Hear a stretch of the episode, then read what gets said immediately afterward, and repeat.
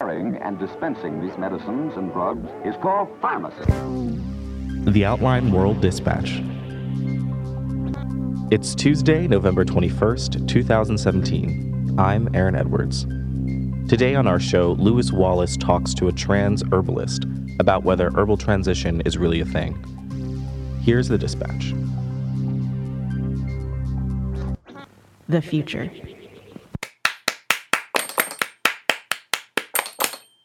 Okay, you guys, this is a song about usnea, which is a medicinal herb that you can find in Appalachia.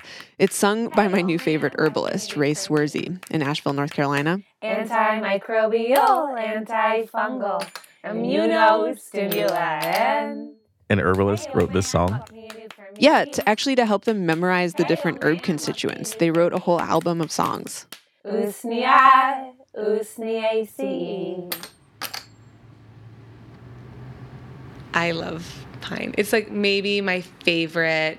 Well, it's hard to pick a favorite, but it's maybe one of my favorite trans queer ally plants. I live in North Carolina, where I talk to a bunch of people who do both traditional and herbal medicine about whether herbal transition is really a thing. So, trans people who decide to change their hormone makeup as part of their transition typically take either testosterone for transmasculine folks or trans feminine folks usually take estrogen and a testosterone blocker. But there's a big cottage industry online of these things that are like all natural testosterone or estrogen, plant based pills. And they're mostly marketed to cis people to help with menopause for cis women and or to make cis men more buff or virile. It sounds kind of like a ripoff, Yeah.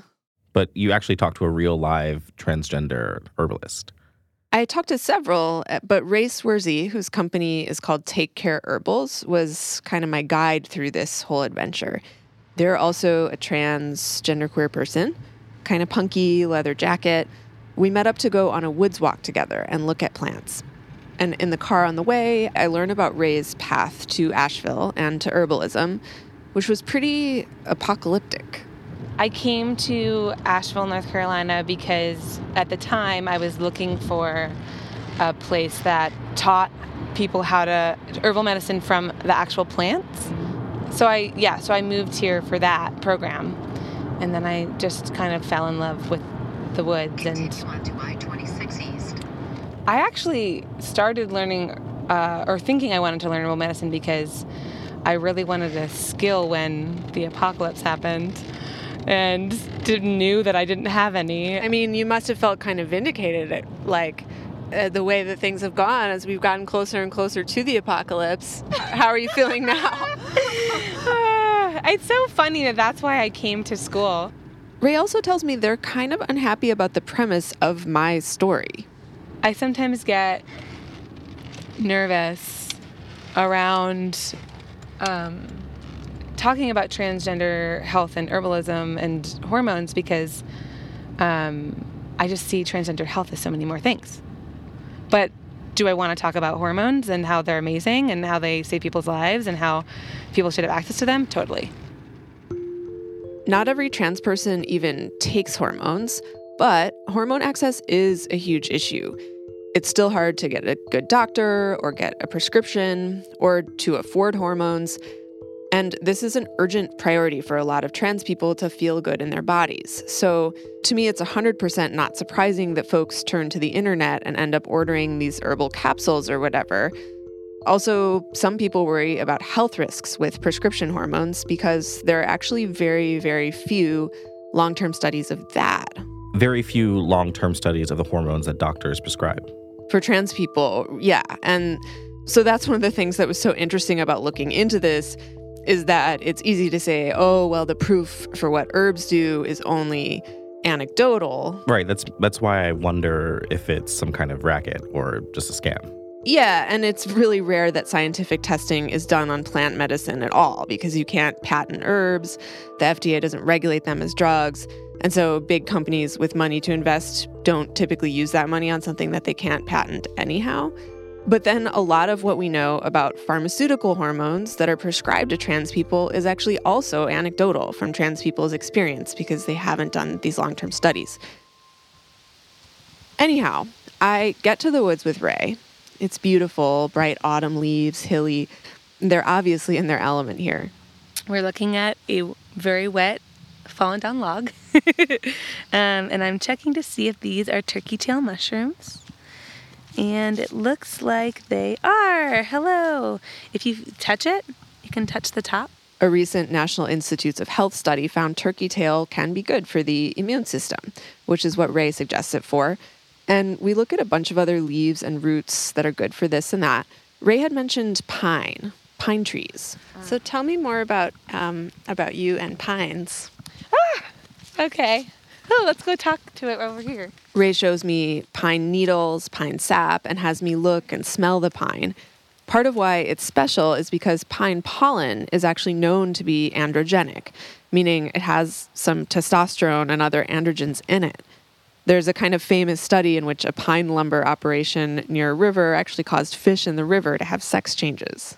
I also think that as a tree itself, it's very formidable and um, grows in really like strong conditions. And right, like I was saying earlier, that the essence is for like responding with um, a sense of guilt or shame, even when you've done nothing wrong. And I think that uh, in a society that tells trans people that us being who we are is somehow wrong, that we internalize that. Not everyone. Oh, and I wanted to say too about pine. You know, so it is like listed as a plant that has, you know, plant androgens, right? I'm like really happy to talk about it, but I also think that like what people want from plant, like you can never look to plant medicine like a substitute for allopathic medicine. Allopathic meaning what you get at the doctor's office. And it does different things than pharmaceutical hormones do. And if someone is going to plants with certain constituents, like like hoping they'll get the same results, then it usually doesn't go the way that they want it to. And it does a disservice to the plant, but also to the person needing care because they usually want things to change pretty rapidly. And so usually I have a conversation with my clients that talk about like when they need certain changes to happen, what they want to change, whether or not that um, certain things will, you know, it, it won't guarantee change, especially if you don't know exactly the hormonal makeup before you get started. So Ray says it's pretty rare that someone who wants that type of transition does it only with herbs. I see more clients who want help with side effects of hormones than clients who want to take just herbs for for that. For example, people taking pharmaceutical hormones might take herbs for mood stabilization or hair loss or acne. Still, Ray is really careful about how they present all this. They don't have scientific studies to back up most of what they suggest as an herbalist because these studies just don't exist.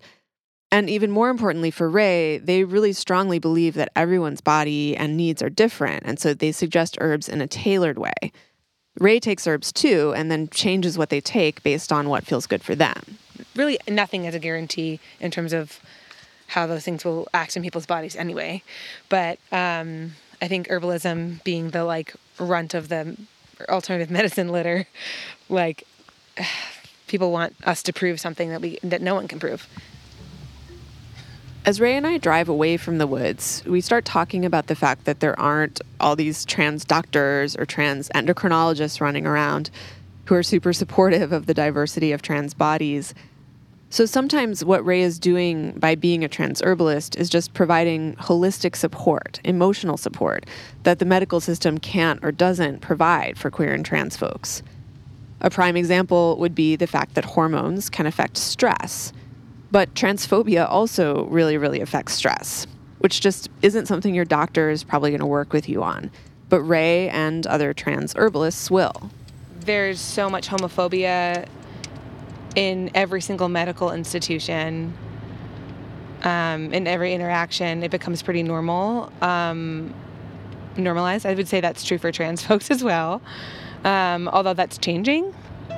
Um, I still think it like we are far from being seen as whole people, and far from getting our needs met.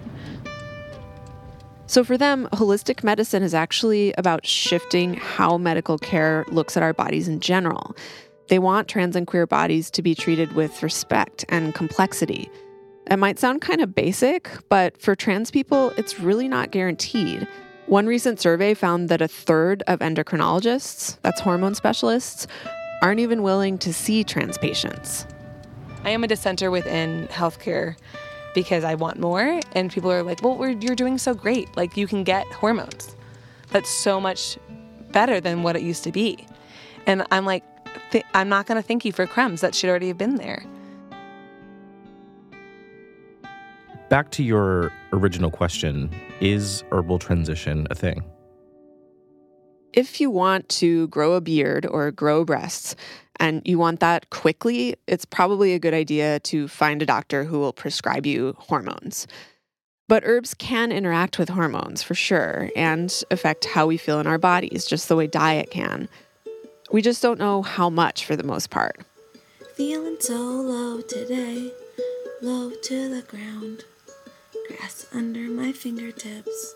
I did talk to one trans woman who runs an online business selling herbal estrogen like solutions for trans women. She takes them herself, and she was totally convinced about the positive effects.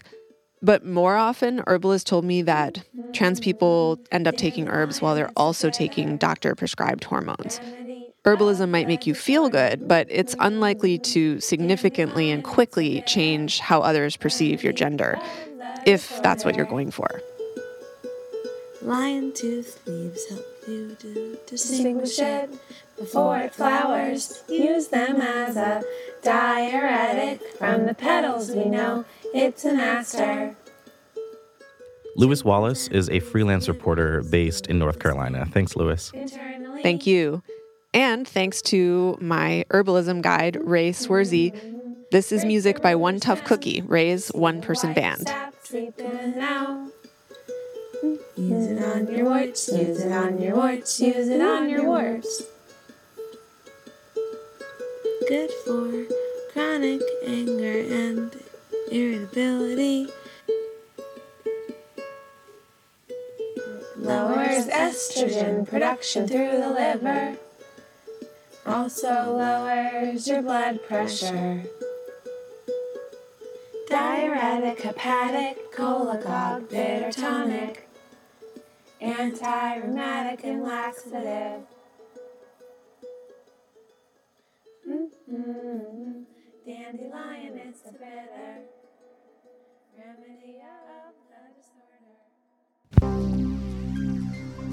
That's it for the dispatch. We're taking the rest of the week off for Thanksgiving, and we'll be back next Monday. If you're looking for something else to listen to, or to share with your family and friends, you should try out our other podcast, Tomorrow with Joshua Topolsky. This week, he took calls from listeners about what it means to be thankful in a fraught year. Thanks for listening. I'm Aaron Edwards. If you're celebrating, have a great holiday, and we'll be back with more next week.